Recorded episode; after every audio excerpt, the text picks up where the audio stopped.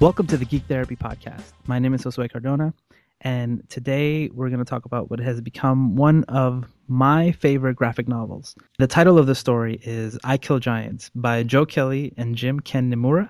It was published in between 2008 and 2009 by Image Comics, and it's available as a graphic novel, so all seven issues together, and it's also available in single issues. So again, there's uh, seven different issues you can get. Um, I have them digitally, uh, but you can also you could go to a local comic shop and buy it, or get the graphic novel at a bookstore. Um, my friend Laura Vecchiolla, a student in clinical psychology at the Chicago School of Professional Psychology, is going to come on the show today and talk to us about this book. She's the one who introduced me to it, and I'm excited to talk about it. So, Laura, welcome to the show. Hi, thank you so much for having me. So, you introduced me to this book. You told me I had to read it. I did, yeah. You're very insistent. It was. and uh, and it's it's fantastic. Um, we'll talk a little bit about why we love it, but what, what why why do you love it? Why is it such a powerful story for you? Um, I think the reason why this is also one of my favorite graphic novels is just how powerful the story is and how just throughout the course of reading it I found myself relating to the main character Barbara Thorson who I'll talk a little bit more about from my own childhood but also I relate to her as a grown adult. I think that there are really funny parts that will make you laugh and then it's inevitable at the end you will be either near tears or in tears because of the meaningful impact that I think that the story has on on really anyone. So it's it's a great story for for everyone. And I agree. And before we talk about exactly what the story is, because today I read it for the third time. Mm-hmm. I cry. I cried every time. Every time. It's inevitable. I'm telling you. it's it's it's a powerful story, and she, the character of Barbara Thorson is so important. So before yeah. we talk about what the story is, which I think I couldn't even sum it up until today. It's hard after yeah. I read it it's, a third it's time. It's really just a. There's so many new things you pick on up on each time you read it. So let's talk a little bit about Barbara. She is um, a fifth grader mm-hmm. in Long Island. Mm-hmm. I forgot about that detail until I read it today. Um, and so tell us a little bit about her and, and her personality and where she's at when we start the story. Okay. So you're introduced to Barbara, um, and I think right off the bat you recognize that she is a bit of a a weirdo. She's sort of the class pariah. Um, you'll see her throughout the story wearing different animal ears to school. She kind of is a loner. She's got a smart mouth that often gets her in trouble with, uh, especially with her principal, Principal Marks and she she has trouble making friends. And she it's usually because of um, her like cynical attitude and she makes a lot of snarky remarks. Um, but inside it you can tell she's very lonely. She has a band of imaginary um, or i guess you could assume imaginary. I guess that's up for debate. Pixies and gnomes that she hangs out with when she's alone. So she's a really interesting little girl, a really interesting little girl. And I think that she she's yeah, she's very cynical and Mm-hmm. she's very snarky, but she's she's also really smart. Yes, and you can tell. Yeah, she's very she's smarter than most of the adults in the book, which I like. Yeah. And she makes a comment like that. Like Yeah. she she knows that she has an attitude with people who aren't as smart as she is. Mhm. And I think a lot of a lot of not only kids but a lot of people feel that way. Like you just you just can't talk about the same things. You feel like you're at a different level. Not necessarily smarter or or or less smart, but just you know, you can't talk to people. So that seems like where she's at when the story starts. Mhm. Yeah, I think that she sort of sees the adult world as something like mundane and um, maybe like unnecessary for her to know about because she's got her own stuff going on. I mean, she is a giant killer, and she has no place for the adult world or the adult set of rules in her life. That's what gets her into trouble a lot. I don't think we've even said the name of the title of the book, did I? I don't know. I don't think so I think it's important to note, right, especially now that um the book is called I Kill Giants. yeah. because right at the beginning when you're introduced to Barbara, she is asked what she does Mhm. and she says she has a job. Yeah, for, And- on career day. She doesn't need Yeah. to be there. She's already got a job. Exactly. She finds giants, Mhm. she hunts giants, and she kills giants. Mhm.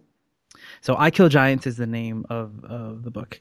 And um, in, in the book, I guess the giants are to her literal, right? Mhm. They're actually these mythological creatures that come so. around. And she's really once a- knowledgeable about them too, with like the idea of, of titans and coming from mythology. It's very real. yeah, she makes a new friend and she explains exactly where they came from, um, what kind of threat they pose, and she's she's a total geek about giants. She knows all there is to know about them, and particularly how to lure them out and how to kill them. Right.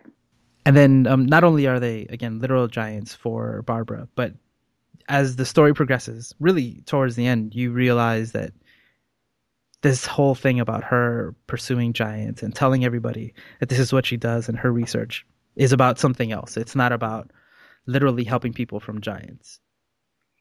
Um, and this is, I guess, where things um, like like you mentioned the pixies and people aren't sure about, you know, I mean, things are up for debate. Right. So maybe, so how would you describe exactly what what's going on with Barbara? So throughout the story, you're exposed to mythical um, creatures, the pixies, the gnomes, um, and then eventually titans and giants. And I think it's it's actually really fun to keep it open because as an as the reader, you could interpret it as sort of Barbara's imagination or um, attempt to avoid reality or escape from um, what we'll find out is a really tough time in her life right now. Or you could um, make the argument, you could make the argument that these things are very real and it is a literal titan that she is fighting. Um, I think at the end you'll see that it's it, it very open at the end for you to decide um, how to interpret and how to walk away from the story. If it's all a beautifully crafted metaphor for for Barbara's struggles and how she eventually resolves them, or if there is a little bit of magic in Barbara's world. Let's talk about what she's dealing with, right? As you, so the the series actually has seven issues, Mhm. and um, I I took some notes down about kind of what happens at the different issues and kind of where you start seeing like foreshadowing of what's going on. yeah, So as early as issue number two, when she first makes makes friends with uh, this girl Sophia, like you can tell it's like she she doesn't have friends. right, at the beginning. right, And you know, she starts getting a little close, and she tells her, you know, like stay away from me. People close to me die. hmm And she walks away, and we don't know what's going on there. And then in issue three, she's sitting down with her family, and her older sister, who's taking care of her, um, makes a comment like, you know, we need to talk about something. And then the speech bubbles actually have words that are crossed out, so Mhm. you have no idea what they're talking about. And the sister keeps mentioning them, and you can see that Barbara's, from Barbara's perspective, her face is just, she can't believe that this is happening. She's like in shock, Yeah. and she doesn't want to hear what they're talking about. So for us as the reader, we actually see that crossed out. So it's not until um, until about issue four when um, Barbara is actually talking to her therapist, which is a really important person in the book, also, Mhm. that she tells her, "I can kill any giant. I can stop if I can kill if I can kill any giant. I can stop death itself." Which is so important, yeah, for the yeah, for her. and, exactly. And then that's when you kind of start seeing, okay, to her this is about something else, Mhm. and and it's not until I guess at that point you start discovering what's going on, and it isn't until issue five I think that you actually see um, what it is that she's what's talking going about. on, yeah.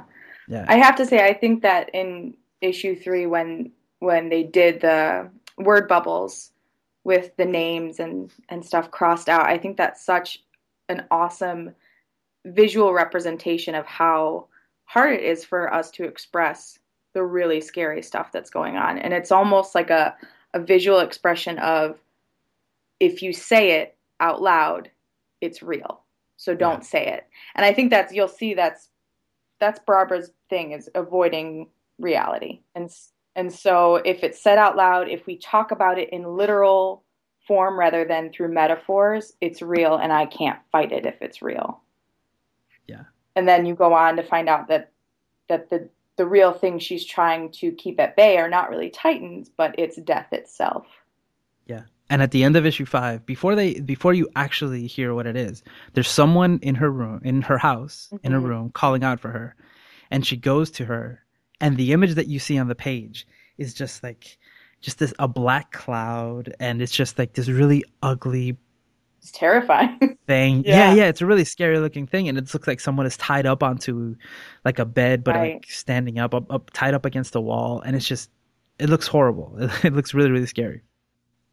Um, and then, and we discover that this person who's up in her room is actually um, Barbara's mother. hmm And again, seven issues, and it isn't until issue five that we realize what it is that she's kind of been fighting against, or what it is that she Right. has been denying, or or dealing with. Period. Well, I think denying is her way of dealing with it for Yeah, a long yeah. time throughout the book, and I think, I think it was really beautifully crafted that we had to wait that long to know what was going on in reality, because then I think as the reader you have such like a vivid idea of Barbara's world and how she's interpreting this this loss and this trauma in her life of her mother dying upstairs in her house. Um, that scene that you described earlier with her walking up the stairs and seeing that kind of terrifying image of a a dark kind of abyss and a woman seemingly tied to a bed. I mean, that was really in her mind how she saw it, and it was just evoked so much fear in her that she didn't even finish walking up the stairs. So I think that was well done by the both the writer and the artist. Yeah, and, and that's what we mean by this book just being powerful. Mhm. Just there's there's these small things and and you're seeing it from her perspective. And little by little you start seeing more of what she sees. Right. And to think that she thinks of her mother that way, that she can't even talk about it, she won't go to the room. It's pretty it's powerful. Again, that word. it's, it fits. And then, and without going into too much detail, because I think uh, everybody should check out the book. Um, finally, in, in issue number six, the the giants actually show up, Mhm. right? And then you learn that it's not just any giant; it is a titan, Right. the largest uh, type of giant possible.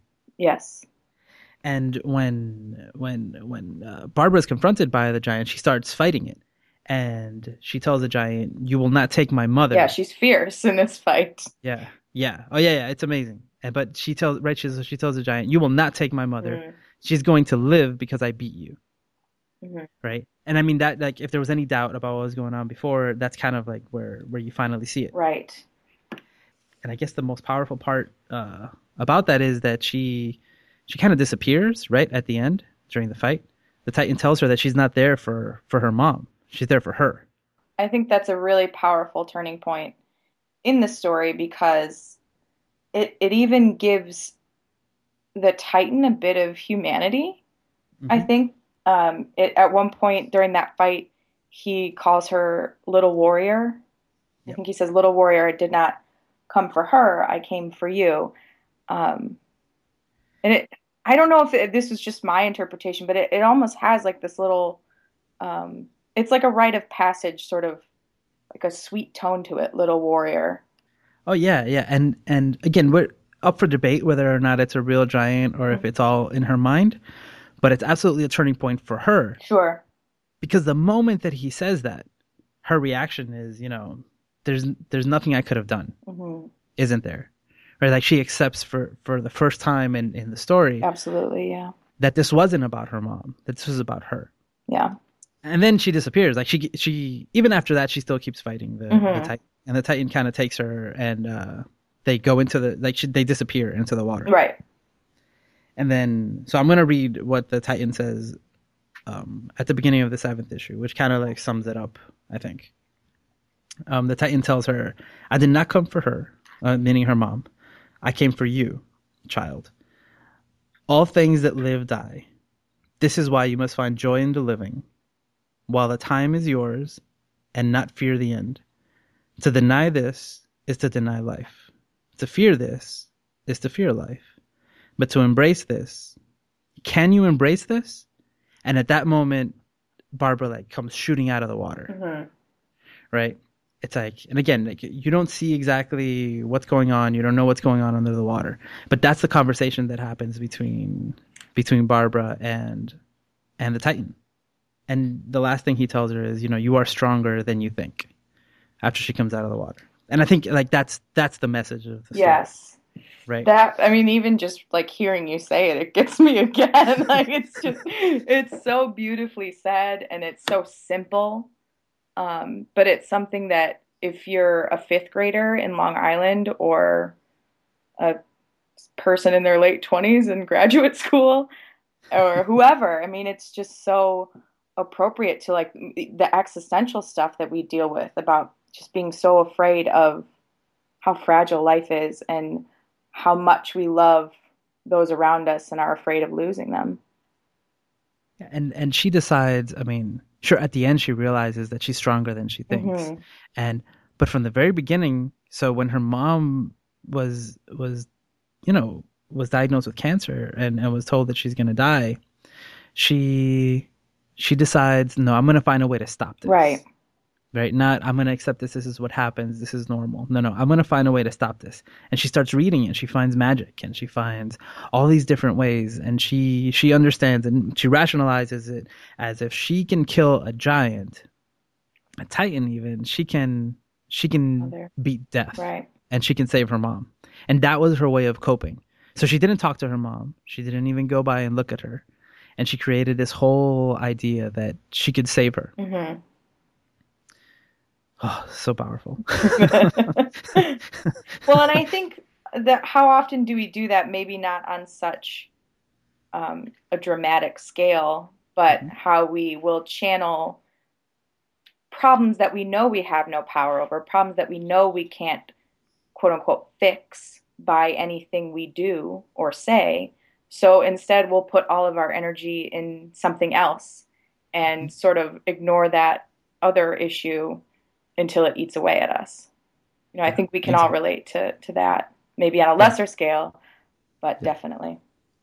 And that's and, and that's what the story is all about. And that's why we wanted to talk about it today because we think that it is just such such expertly crafted, such the way that it, it flows, the way that it slowly builds up to that point, and to be able to give that huge titan um, a name and then have her realize that purpose. Like so many times, it's it is internal, right? It is a, an internal struggle. Right. It's it, we're the ones who are fighting these demons or these giants or whatever, and and we do eventually most of the time, right? Come to these hopefully. conclusions ourselves. Yeah, yeah. hopefully. to this realization of, of what's been going on. Uh-huh. And to see her journey and to see to see that it's just it's just so good. And I think that it it would be very, very helpful for a lot of people who are maybe going through a, a similar situation Absolutely, where they, yeah. they do they don't know how to deal with it. So they find another way to deal with it. Mm-hmm this is a great um, example, like a, a, a, visual representation in a story, just a, an, an amazing narrative to to show what maybe you are feeling, and you can see yourself in in Barbara's character and in that whole struggle. Absolutely, yeah. I think the story itself is is therapeutic, just in the fact that you can relate so much to Barbara's story, and then see its start and resolution, and sort of be able to relate it to your own your own life. And uh, we haven't talked a lot about the art style or anything, but but it's a really, really, really good looking book. It's black and white. Mm-hmm. It's all like uh, kind of like if it was all sketched. So the way that you can, you know, really draw out the lines and the, the visuals are very, very impressive. Yeah, it's it's a bold style. It's got like a little bit of um, a manga influence. Mm-hmm. So I think people, I, I've actually heard this from other people who have read the book cover to cover that starting out and not knowing where the story ends, they assume it's going to be a story of much lighter fare, that it's going to be kind of this playful child story, and and the art is is gets bolder and bolder as you go, and I think it sort of matches how the story transforms into something a lot more heavy and something a lot more um, deep in yeah. in human relationships and in dealing with loss and trauma and dealing with um, the inevitable. One of the advantages of using something like a you know like a manga style is that it's not it's not overly realistic, so you can really really accentuate the emotions and and yeah. what the character is going through. Absolutely. So so you see Barbara transform, and you can see those moments when she's mm-hmm. really happy, and those moments where she's scared. Yeah, the facial the entire... expressions are just fantastic. Yeah, throughout yeah. this book. and everything around her like blacks out. Yeah. So it's it's really powerful. There's very like literal um, visual expressions of what's going on emotionally in Barbara, which I think just adds to her depth as a character. And uh, I don't know if we did service to the to the story, right? We'll we'll go over it now, like some of the themes and why else we think it it uh it's good. But uh, I, I hope we did the story good, and I hope that um if you've listened so far, you you want to check it out because it is Please do. it is such such a good story. And again, not only not only like other clinicians should should consider reading it and and think about clients that might be helped from it, or just friends that might you know might see themselves in it. But it's just it's just a really I good mean, story. I, I think it's so useful in any setting. I mean, I think for me, my mind kind of automatically goes to, okay, how can this story be used clinically? Um, but you could use it in a school setting with your friends. I mean, even just alone, this story has so much to offer the reader. Yep. It's And- pick and- it up. and like it's a great read. yeah, yeah. And like you mentioned before, a lot of the stuff that happens in it, you people will probably disagree, and that's really good. It's good Yeah, for discussions. yeah, absolutely. All right, so how about we go through some of the themes maybe that are in in the story? Like why like why else, right? I mean, just the the the essence of it. I think I think I finally came to the conclusion, right, that it's the whole story is really about resilience, Mhm. right? It's about realizing that you really are stronger than you think you are, and and with clients, that's something that I do all the time. It's such such a big part of what I do. Right. It's it's the clients are already strong enough to face so many things in life, hmm and but they're just not aware of it Right. and sometimes it's just that's that's that's it that's just helping them get to the point where they see that they can really deal with a lot of stuff that's going on and other occasions you you help them get to that point right where they are stronger and then they can deal with more and i think that the story touches on both of those things Yes, I think so too. I think we see already off the bat that Barbara is a very strong little girl. She has a strong personality, albeit sometimes abrasive. Mhm. But um, so I think part of the story involves her realizing the strength that she already had, but then also you see through characters like um, her new friend Sophia and her therapist, um, her starting maybe to realize her own strength or at, at least becoming aware of what she is capable of. Yeah. All right so let's touch on some of the other themes that are in the book um, do you want to just like go one by one uh, do you have a list because i have a list too I have, yeah, I have a list. okay Let's do it. Okay, so I'll start first um, with my list and then kind of jump in. I'm sure we have a few that, that Oh, overlap. Yeah. So, I mean, we just talked about resilience, actually. That's one of the ones I had on my list. Mhm. Um, bullying is a really big one, too. yes, yeah, I have that on my list as well. So, uh, Barbara deals with um, a bully at school, right? I mean, Yes. actually, from the very beginning, there's like this motivational speaker who comes in on career day and is kind of a douche, right? He is, uh, I yeah, you just like him right off the bat. Yeah. I yeah. like you actually are kind of envious at how Barbara reacts because it's like, man, I wish I could just tell a douchebag off like that. I agree. I agree. Ah, she's so she's so slick. Brazen, you love Yeah. it, yeah. so from the very beginning, I mean, opening scene, that, that's what we're witness with. But she does actually have this bully at school Yes. who, yeah. um, who's just causing a lot of trouble, messing with her plans, um, messing with her friends, Mhm. just complete bully. And um, and I think there's a few really good examples of of of stuff there. I mean, maybe there's some things that she does that aren't like a positive example necessarily Yeah. but you do see things like um, the moment that something goes down, one of her friends goes and runs and gets the principal. hmm Like I think that's that's like a really simple way of showing like, hey, you know, that's that's not a bad idea. That's this is a viable option. if you were in a similar situation. Yeah, I think that's really important. And I think showing, just even showing that aggression and violence happens in school and it's messy and people curse and it's scary and Barbara reacts in ways she probably shouldn't have. Um, she gets violent herself. Mhm. I think it's it's a realistic thing to show children. I mean, I this is controversial, but y- sheltering kids is one thing, but having them understand aggression and violence within like the safe confines of a book is a lot better than having a conversation about aggression and violence and bullying in school after the fact. Yep. Yep. So I, I think it's useful in that effect. It's a real um, depiction of school bullying. Yep. Yeah, and a lot of uh, I've had a lot of clients who will you know see something in a comic book or, or, or in a movie and say that's exactly what I go through, Right. or that scene that was what happened to me, And it's easier to do that and just point and say, yeah, that was me, than to actually talk about it sometimes. Mm-hmm. Yeah, because there's a lot of a lot of hurt behind that. Yep. Um, and sometimes it's easier to talk about a character's pain before talking about your own pain. Okay, your turn. Okay.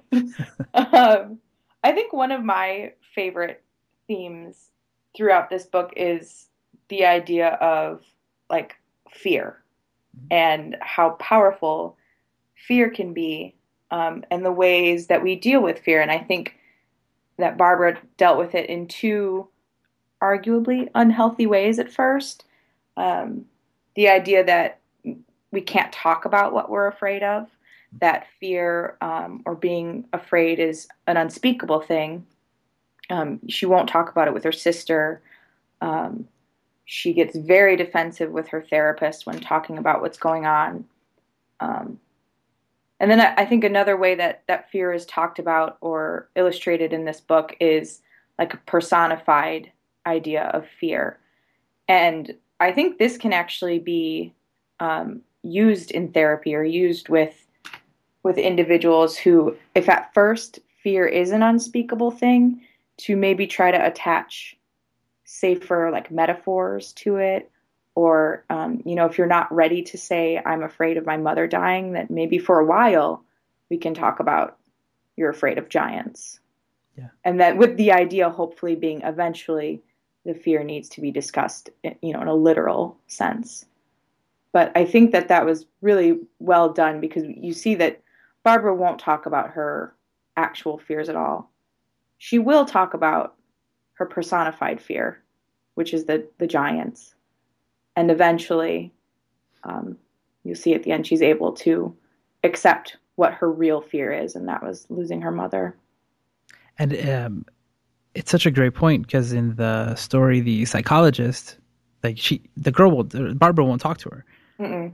But then when she asks her, tell me about giants, anytime anybody asks her to tell her about giants, she says, Yeah. you know, she brings up death. She Mhm. does every single time. And, um, and how scary it is. And this is just from like my clinical experience. This is so true to form. Mhm. Um, I like can think of a few examples, but one in particular with a little boy I had worked with who experienced trauma throughout his early years would not talk about anything that happened to him, and rightfully so. It was still a very raw and painful thing for him, and maybe he didn't even have the words for it yet. But if I asked him about ninjas, we could fill up an hour easily. and we would talk about what ninjas did and how ninjas protected both themselves and other people from all the scary things in the world. Um, and that was just a really great way to start understanding fear and protection without having to get into the raw parts of what was actually going on with him. Oh yeah, and I mean, and I've had that happen with adults too, but with Mhm. children especially, it really is so much easier to, you know, the idea of using language. Um, Yeah. we're fine. You don't want to use that word, and we can we'll talk about it in a in a different way. That that ninja example is perfect. That's fantastic. Agreed. yeah, I think I, it's it helps a lot to understand um, how powerful metaphors can be and how um, helpful they can be when when reality is still too fresh. yeah, absolutely. All right, so I think it's your turn for a theme. It is it is my turn. Okay. Um, so I'm going to talk about. Actually, we've touched a, a few of the ones I wanted to um, say. Um, fitting in and feeling understood. I think I talked about that at the beginning. yeah. It's a really, really. It it shows um it shows her in so many different scenarios, right? It shows her in school. It shows her at home. It shows her among her friends, and you see how uncomfortable she feels in some areas. Um, you talk, you hear how she feels about it when she talks to the pixies and the gnomes about how people don't understand her, or you know how she feels about certain things. And I think it's a again a really good representation of maybe if you feel that way, you might see yourself in that story. And I know that definitely I saw myself a few times. In that Yeah, story. yeah. Yeah, I think just being the idea of being misunderstood or or not even misunderstood, just unable to be understood. Um, I think even in there's like the examples of at school and and sort of with the the quote unquote normal people, um, there's a sense of her that takes pride in not being the same or being understood the same way. But then at the beginning, she's playing D and D with, which is a great scene, by the way, especially Yeah. if you play D and D. Um, and even in that small group of of her peers that like the same thing, she still kind of finds a way to edge herself out and uh, and be alone and be misunderstood and be the odd man out. Yep. Um, it's and it's interesting whether or not, and this is again totally up to your interpretation or maybe how you relate to it based on your own experience. Is this a way she's protecting herself from being hurt again, from getting too close to people? Yeah. Um, it's it's kind of a double edged sword because it's a very painful existence either way. Whether she wants to be alone or not, she's alone. and of course when you're introduced to her new friend to sophia that's like you actually see her smile you know Yeah. and it's not the same smile um, that she gets when she she has a really smart comment back at Yeah. somebody it's it's like a really broad wide smile It's a goofy smile. yeah yeah it is like she, she has no control over how dorky she looks. It's exactly a genuine happy smile. Yeah. And they don't click like her and sophia do not click They're uh, opposites. Yeah. yeah yeah but still but just that feeling of not being alone hmm um, Yeah, and I, I think you even see like with the progression of her and Sophia's friendship, like she's a little resistant. Barbara is at the beginning, you know, telling her you don't want to hang out with me, um, even like poking fun at Sophia a little bit. Like part of her is really trying not to make friends, Mhm. but then the part of her, probably the same that accidentally let go of that big goofy smile, really just wants to connect with someone who accepts her for all her weirdness. Yep. Okay you Me? Okay. we're uh yeah, we're like crossing over a bunch here. Okay. Um, but another thing that I liked, and this is one of the, like the more playful parts of the book that I think are important, um, is the importance of having like a magical world Mhm. and um, her imaginary friends or the idea of like having talismans or hammers, good luck charms. Um, I think it's important for, for adults and children to, to keep that part of their world alive, however possible. yeah and in this case she's it this is her safe place right Right. and and her totem her her talisman is her the thing that makes her feel safe Mhm. it's her primary weapon yes. And it's pretty cool. It's pretty, it's pretty badass. we're talking about Coveleski, the giant killer Yes. and I don't understand sports. I don't know sports stuff. But apparently, actually, do you want to field this since I don't? i did i did i looked it up i i, I looked it up so so harry Coveleski, i believe he played for the phillies a very very long time ago Yeah. and um he he was a pitcher and he he beat the giants and Yeah. um so after that they always call him Coveleski, the giant killer So Mhm. she names her magical hammer, which she uses to kill giants in the story after Harry Coveleski. So it's Right. Coveleski, the giant killer. which is so so great. Yeah, yeah. It's yeah, and, and I think you you don't see her in a single panel without Coveleski strapped around her body. Yep. Mean, it's with her at all times, um, and I think that shows the importance of just symbolism for some of our inner emotions and having like an actual tangible external sort of thing Mhm. to remind us of our inner strength. And you know you see people with like jewelry or necklaces or some people carry around little trinkets in their pockets Or a security blanket when you're little. security blanket when you're little your yeah favorite teddy bear, things like Mhm. that. And it's interesting that she doesn't use it. Right? She has it with her and she knows it's there, she needs it. But she doesn't like reach into her bag and and take it out until until she really needs it later on. till the very end yeah And and actually the first time she uses it is to protect uh Sophia. hmm Yeah.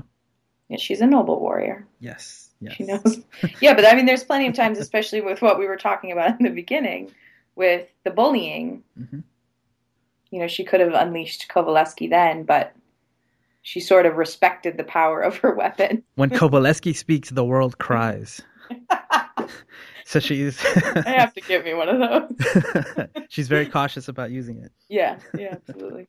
Which I think too is like, um, I think she's a bit cautious about using her own strength. You know, if you want to kind of go along with with the metaphor of what Coveleski represents, which is like her own sort of, I think, power. Yeah. And she can definitely get out of line quickly with like aggression and violence. And so maybe in a way she's sort of saying like I have to sort of hold myself back until it's really necessary for me to fight because who knows what will happen. Yeah, and actually, she's throughout the whole story. Like every time she opens her mouth, right, somebody's like mm-hmm. rolling their eyes, or they think, you know, mm-hmm. they just don't get her. So it's always a problem. Right. Hmm. Yes. Very good. Very very good. I didn't think about that. And then and and so and that's like the talisman and the totem, and I guess just more in general, right? There's this whole idea of that fantasy world, mm-hmm. and yeah, we talk about escapism, and and you know, obviously she doesn't want to confront what's really happening but yeah, there is an advantage to sometimes having that safe place, that safe thing. Yeah. A comfort zone. Um, you don't want to live there. You can't move there permanently. No, I. But I think it's important to have it available. Yep. yep. For when you need it, and also just to exercise creativity mm-hmm. and like spontaneity, and just be able to sort of, you know, I think as adults we have so many inhibitions and we're like so structured in reality. And, and this is why geek culture i think is so appealing. It, because along with geek culture just having this sort of different world where rules are different and rules are exciting and you can make up your rules um, is just a really relieving place to be sometimes. Yeah and and she creates for the most part, a really nice place. Like they're yeah. little, they're cute little pixies and gnomes, and they're all funny, and they like to play baseball. And I love, I love that they do like to. Play, I forgot about that. Um, and I love that the gnomes sort of have a little piece of her snarky personality too, because even some of the gnomes are little smartasses. Oh yeah, yeah. and, and sort of are um, little tricksters, and it's very much a reflection of Barbara herself, Absolutely. which is perfect. Yeah. So again, I think I, it's it's healthy to have a safe a safe yes, place. Yeah. And sometimes sometimes that place isn't real. Sometimes that place is somewhere you go to in your mind. Mm-hmm. Or and as a kid, we we we do that a lot. Yeah. Well, I think as a kid, I, I think it's also important because there are things that we can't control, and this is I think where like ideas of superstition come in, mm-hmm. and it's that same idea where like part of you knows that throwing salt over your shoulder really isn't going to do anything. But then the other part of you thinks, well, what if it does? and mine as well. And it's just sort of that like hanging on to the what ifs, but still being able to function in reality and not, you know, getting fired from your job because you wouldn't go to work because you'd cross, you know, go under a ladder or something it's finding a balance of between reality and having that sort of magical world that you can still escape to. So that crosses out about three different things on my list. yeah, a lot of these sort of uh, crisscross in yeah. themes. Yep. Well, I think a big one, um, which still, of course, relates again back to like resiliency, is just dealing with death and loss, mm-hmm. um, and bringing this book in as either part of therapy or part of a workshop or something just to sort of illustrate what death is like for people, mm-hmm. um, what death can be like, the experience of losing someone um, that you love, where it's not always as um, clean cut as some of like the steps or grieving processes. Um, that sometimes it gets messy and sometimes it's confusing. And you get and, to see it for the the whole family, right? You get yeah. to see how it affects her older sister. Yeah. Mm-hmm. Which I think that's I mean it just shows too with with death or even if if death isn't something that the person can relate to, the idea of just unconventional family dynamics or family shifting. Mm-hmm. Um, you know, now her older sister is responsible for her and her brother, um, while also taking care of of mom. Dad's out of the picture. Yes. So. Although we don't know why or where. We don't know why. It's yeah, it's irrelevant. I think yeah. to the story. Just knowing that the the family is struggling. The family is so full of love.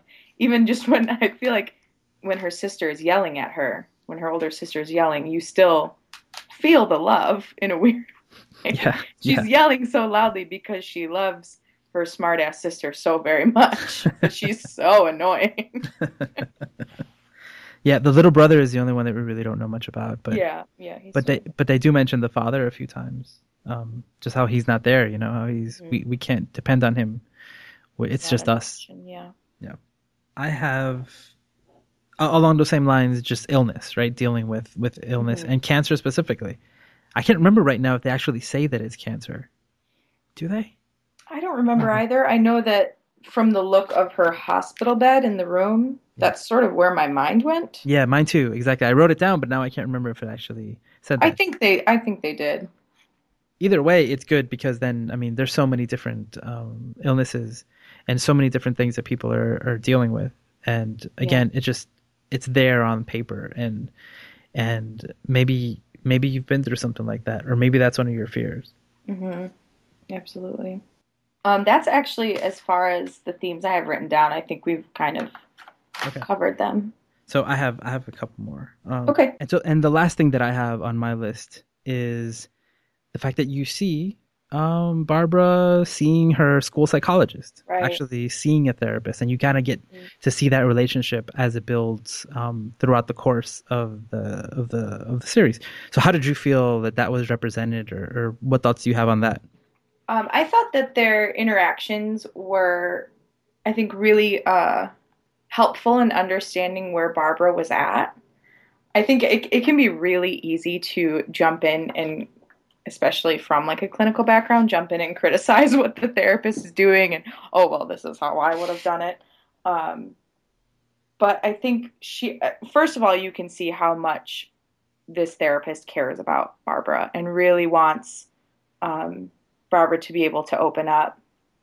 I think um, the first time you see their interaction, um, and, and I think you spoke a little bit on this before, is that she's Barbara's very tight-lipped, really has no desire um, to to talk with the therapist. I think her name's uh, Miss Molly about anything um, until Miss Molly asks, "Okay, well, tell me about giants," and then you see Barbara sort of lighten up and and go. I mean, this is her stuff. She knows it, and she kind of just opens up, at least about the giants, to um, Miss Molly.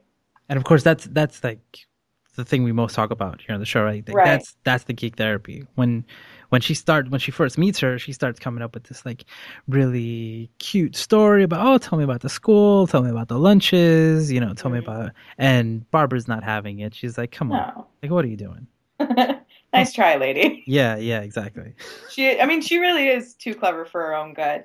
Yeah. Um, and I think it takes a while for this therapist to catch on to that, to realize that she needs to take a little bit of a different approach, and um, which is great that she goes for giants because she definitely it was like she had a, a swing and a miss and then a hit with the Yeah. giants, Yeah. which is it, totally realistic in therapy. I mean, you're just kind of swinging, hoping that something you say um, will elicit rapport and we'll start a relationship. And I think that's what she did with talking about um, talking about the Giants. Yeah, and first she tries to talk about baseball because she hears she overhears her Oh. talking with the teacher about baseball, and Right. then she tries that, and that didn't work. She put a baseball on the table. She was trying really, really She hard. was. You have to give her credit for that. She was really trying. Yeah. Barbara, not uh, the easiest client. No, I think I think she would be. Um, would be difficult in the room. Yeah. resistant at first Yeah. is the word we use. Yes. yeah. But then you see. Um, I think there is one, like, cardinal mistake that the therapist makes, and it's nothing that speaks to her ability as a therapist because I think everyone um, at one point in time in their career makes this mistake. I know I'm certainly guilty of it, and that's um, bringing up a topic before your client's ready to talk about it, Absolutely. um, and then seeing the usually adverse effect that that has on both rapport and, and treatment progress, and um, and we see that in an interaction uh, with her and her therapist where they're sort of having this this casual back and forth, and maybe Miss Molly sees it as this window um, to bring up a, something more serious, and um, she says to to Barbara, "I think we need to talk about blank," and then the whatever she says there is crossed out. So we still don't exactly know what needs to be talked about, but we know that it's it's something Barbara doesn't want to talk about. It's something that's not meant to be talked about because it's it's visually crossed out. We see that as a visual representation in the artwork. And at that point in therapy, Barbara reels back and just slaps Miss Molly right in the face. I mean, she was furious that she she dared to bring up that topic, which uh, we now know it was her mother. Yep. Um, so I think that's that's a mistake. A, yeah. Yeah. How much more powerful, right? Do, do, does that scene? Can that scene be right? You know how much it affects um, Barbara. How how against speaking about it she is, and how, like you said, she's not ready to talk about that at all. Right. And she just slaps her. I mean, it takes yeah. half a page. The word "slap" is just written across the page. The, the so... motion of the of that panel is like you i felt a little ting in my face like being slapped it's she slaps her hard yeah therapist face is a blur yeah yeah yeah um and i think it's and then it it goes on to show like the it get, gives like a little um, glimpse of what she was drawing throughout the session and she was drawing um, the titan and the word coming. So it was on her mind yeah. but it was still in, in that metaphor language. And way too prematurely miss molly brought it up in literal in the literal world.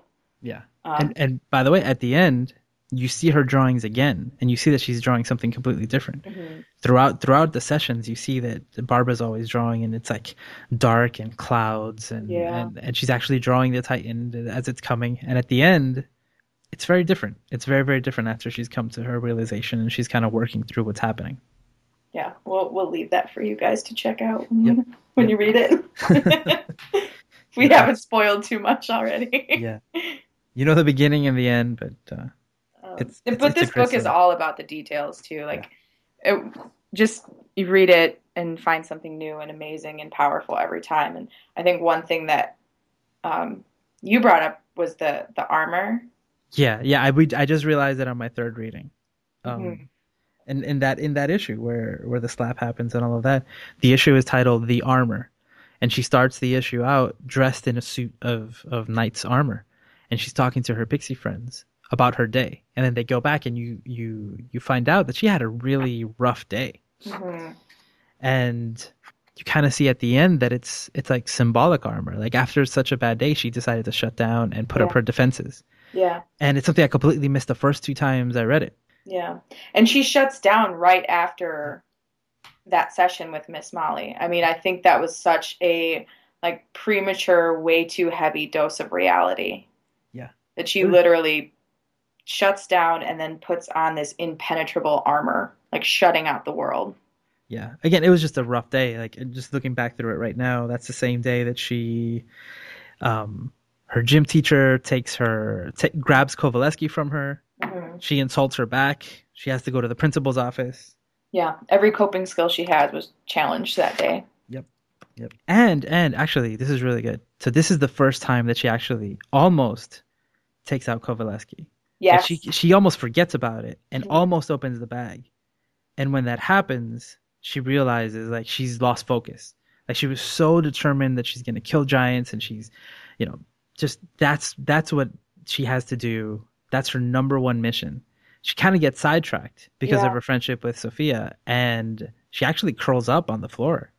It's like it was just overall, it was just a really, really, really tough day for her. Yeah, and I so think she, we we all can relate to just days when life is overwhelming. Yep. Yeah. And you put up your armor. Yeah. So good, so good. Yes. These guys are geniuses. So I think that does it for all the themes that I wanted to cover. That last one about you know um, seeing a psychologist and that representation on the page, I think was was really great. Yeah. And I think um, again, I've never been slapped. I don't know. I haven't but... either, but there's a first time for everything. Maybe a therapist out there can relate to it. Yeah, yeah, uh, absolutely. but it's really it's really about Barbara's story story. And um, again, I can't say enough great things about about this story. I really really recommend that people check it out. Um, is there anything else uh, you want people to like, kind of take away from the story, and we Well- haven't already talked about? I think I'll just echo the same thing that I know that we kind of if if you're listening to this podcast and you have read I Kill Giants, I hope we sort of like reignited an interest in your going back to read it again right now. if you haven't read it, I hope we didn't give away too much. There really is so much more um, in this book, and you never know. There are things that you and I talked about and the ways that we related to things that might be incredibly different for someone else coming from a different um, you know set of life experiences and and you may pick up on things that we didn't even think of. Um, and that's the really exciting thing about this book is that it's every time i read it it it gives me something new. And we cry. yeah and we cry. Do not okay this was my first mistake Okay. which i actually made um, two more times. I don't know why. I thought maybe i was immune to it but i read it for the very first time on public transit.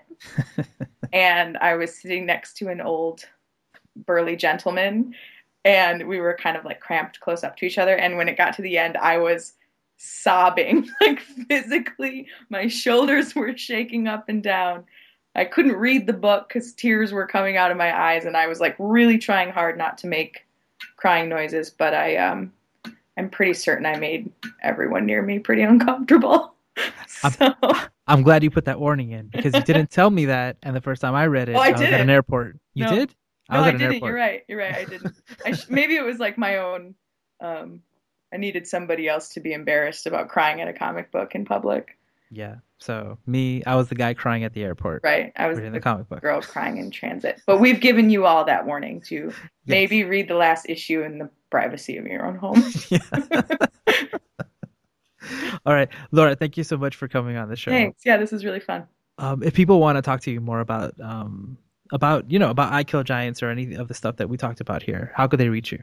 Um, sure, they could email me. I think would probably be um, the quickest way. I'm not, uh, as I get poked fun of for, I'm not as technologically savvy as as my geek therapy colleagues. But um, you're more than welcome to email me. You can reach me at lauravecchio99 at gmail.com. So it's just my first name and then vecchio99.